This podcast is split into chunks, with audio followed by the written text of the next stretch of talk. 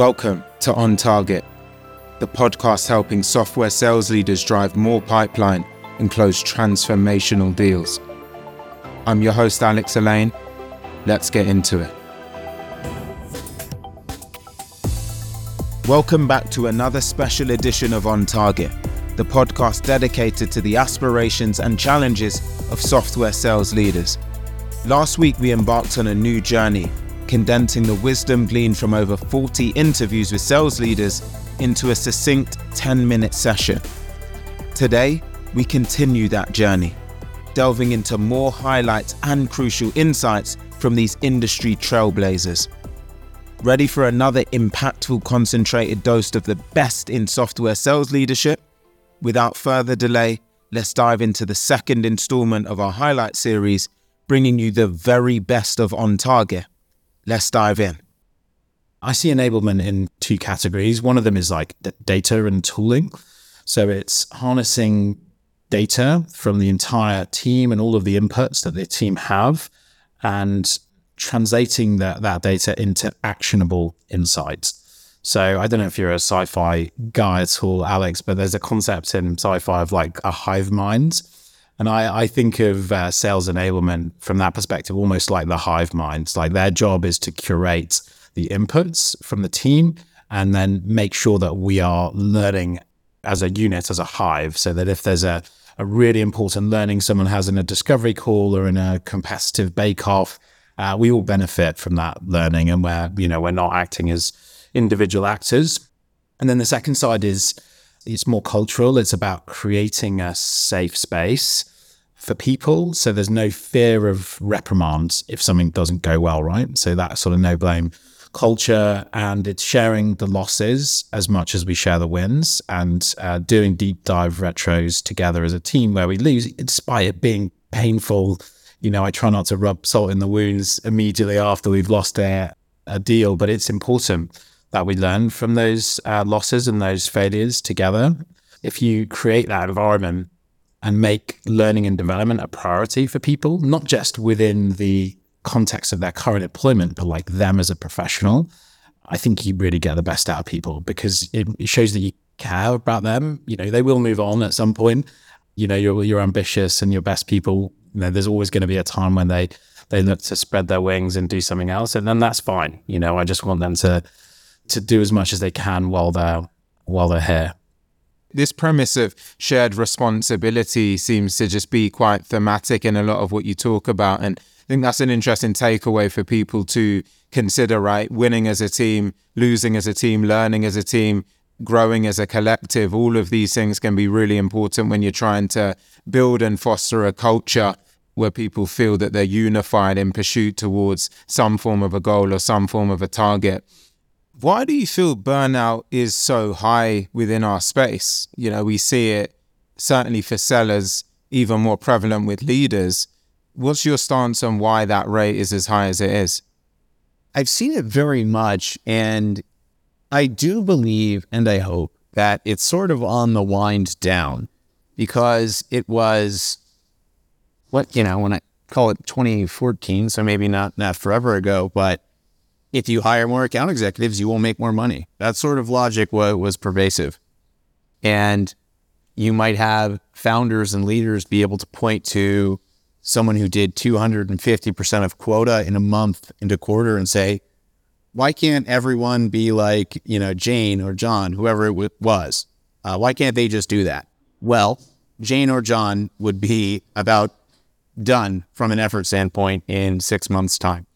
That's why you can't keep doing that. And so for me, for my team, and maybe a, a, polarizing take I have is the account executive is the face of the company. They need to be refreshed, prepared, and excited to speak with every single client that they have. If you have a company where they're expecting the salesperson to be on 10 phone calls in the day on, on half hour to half hour blocks, they won't be taking notes. It's impossible to do all of that and your follow up work. So I believe that do the most efficient work you can do on the account executive side and then step away, then relax. Take the time between your, you know, your Tuesday to your Wednesday. I think that that's really important. But to kind of better answer the question, I think the rationale of the more you hire, the more revenue is is sort of fading away. I think those kind of immature notions of, of productivity and efficiency are being realized by the broader kind of technology community, which is where I've spent most of my time. And I think people are realizing how expensive it is to hire rather than to have patience and to train. You've spoken a lot about the importance of communication. And it's also something that I hear a ton is one of the biggest challenges for other CROs or other um, people in a similar role to yourself. So I'd love to know if there's any tactical things that you've been able to do or implement to really help to bridge that communication gap, especially in scenarios where many other leaders have a real challenge with that. There's the technology communication channels that that are out there, the Slacks of the world, Teams, et cetera, where it can streamline sort of different channels of communications or different types of communications you know, I think sometimes, depending on the role, it can come down to explaining to somebody how you like to receive information.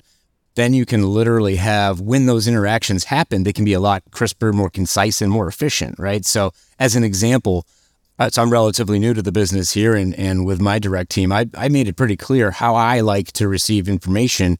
And that's sort of tell me what's happening and then give me the details following, as opposed to the opposite, right? Where I don't need this long story first. I, I want you to get to it so I can then process, right?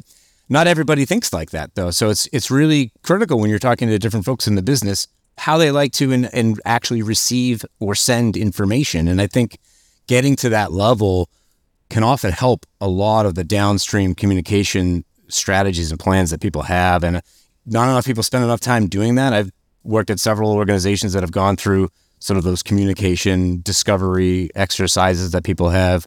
We literally have the, the, the blocks on your desk to talk about how people communicate and what their methods are. And you know, I pay attention to that, and I think it matters when it, when you're talking through communication. So, from a tactical perspective, that's actually one area that I think is important. I'm at a stage in my life where I do a lot of personal development. I would classify myself as a lifelong learner you know, one of the things that's really helped me is not only get clarity of where I want to be within my career, but all aspects of life. You know, life is not just your career and your work, it's your health, it's your finance, it's your relationships, it's your spirituality, it's your personal growth as well. And so there's all these other aspects of your life that since then I have really got more clarity of in terms of goals and where I want to get to in these different really important areas of I think of anyone's life. And often we neglect it because it's all about work and it's all about career and becoming the best within your career. And oftentimes it's quite measurable. You know, you want to get to this level, to that level. Even finance can be quite measurable. You want to get to this goal, to that goal, to accumulate a car, a house, whatever it may be. But the other things that are so important, like your health, your relationship, your family, spirituality, all of these things provide layers of meaning to what you do and it fuels you not only within your career, but all other aspects of your life. And so where I got to is I'm always evolving this, you know, and I'm a big believer of documenting things. I've literally documented all of these things and I have clarity of goals in terms of where I want to be in 10 years, five years, three years. And I revise that regularly because it gives me certainty and it gives me a direction as to where I'm going. And that's kind of where I started. I strive to live a purpose driven life, a life on my terms. Because once you're clear on your own values, your own belief system, you can start tweaking that to go in a different direction if you choose to. One of the biggest lessons I've learned is have clarity of where you want to get to, have clarity of that destination, have clarity of the outcome, try and identify what's really important to you right now. Because what was important to me when I started out my career to what's important to me now, it varies and it alters. You know, money was such an important thing for me back then, and accumulating cars and watches and things like that. To now, it's more about experiences for me. It's more about relationship with my partner, with my kids, and also the type of impact that I have on people. So I think having clarity and you having a regular touch point throughout your career is really, really valuable for you just to touch in with yourself and go, doing what I'm doing, am I still loving it? Is it still aligned to my values? Thanks for tuning in. Never miss a tactic or actionable insight by subscribing to On Target wherever you get your podcasts. And if you gain value from the show, I would love it if you could share it with a friend and give us a five star review. See you next time.